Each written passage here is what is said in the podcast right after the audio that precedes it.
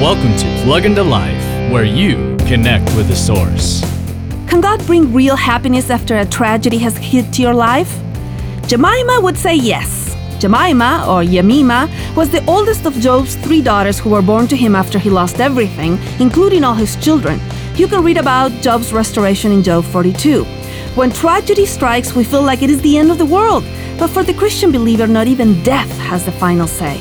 Allow God to rebuild your life so that you may live for His glory. Jesus will come back for us, and even if we've lost a loved one, we will see them again. God will wipe away the tears and deal with the pain once and for all. Let God guide you after tragedy. He can restore real joy. For more insights and resources, plug into Jesus101.tv. That's Jesus101.tv.